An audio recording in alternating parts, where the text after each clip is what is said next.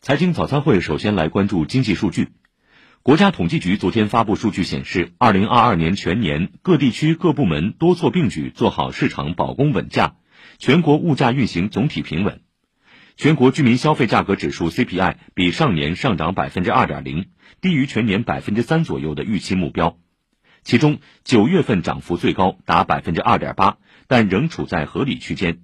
十二月份，各地区各部门更好统筹疫情防控和经济社会发展，多措并举，做好市场保供稳价。CPI 同比上涨百分之一点八，涨幅比十一月份扩大零点二个百分点。其中，食品价格涨幅略有扩大，非食品价格涨幅与上月相同。中国宏观经济研究院综合形势室主任郭立岩指出。从十二月份 CPI 的运行来看呢，食品价格是稳定 CPI 运行的因素。十二月初以来，因时因势优化这个疫情防控相关措施，一些线下的接触式的消费的场景不断打开，外出就餐的环比价格有小幅回升。呃，其他的相关的服务消费价格呢，也是基本持平或者呈现呃略有回升的这样的走势，消费市场呈现回暖的势头。另外，二零二二年全年全国工业生产者出厂价格指数 PPI 比上年上涨百分之四点一，低于二零二一年全年百分之八点一的涨幅。十二月份受石油及相关行业价格下降影响，PPI 环比由涨转降。从同比看，受二零二一年同期对比基数走低影响，PPI 下降百分之零点七，降幅比十一月份收窄零点六个百分点。主要行业中，黑色金属及有色金属冶炼和压延加工业、煤炭开采和洗选业同比降幅都有明显收窄。国家信息中心预测部产业经济研究室主任魏其佳表示：“下游终端需求呢有所恢复。”得益于稳增长一系列呃举措的这个持续落地见效，那么一些行业的这个产品的价格呢又开始回暖，那样对 PPI 的整体降幅收窄呢起到了一定的这个作用。全年 PPI 呢总体运行处于合理稳定的区间。发布会上，发言人就大家关心的问题作出回应。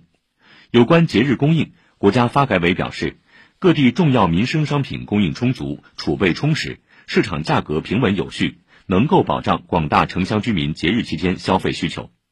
有关猪肉价格波动，国家发改委价格司司长万劲松表示，国家发展改革委会同有关部门加强监测分析预警，强化预期引导和市场监管，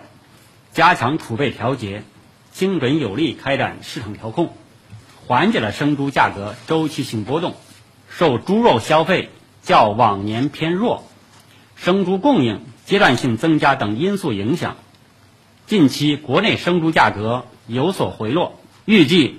二零二三年生猪价格波动幅度会比二零二二年小一些。受复杂因素影响，二零二二年国际能源价格大幅攀升，多个国家遭遇能源危机。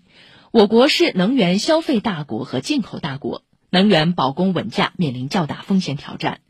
国家发改委价格司副司长周半学介绍，去年我国 CPI 中居民水电燃料价格仅上涨约百分之三，汽柴油价格涨幅也明显低于美欧。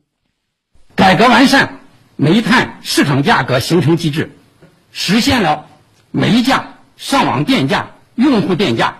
通过市场化方式三价联动，有效稳住了煤价，进而实现稳电价。稳用能成本，一系列调控监管措施，有效稳定了我国能源价格，为稳增长保民生提供了有力支撑，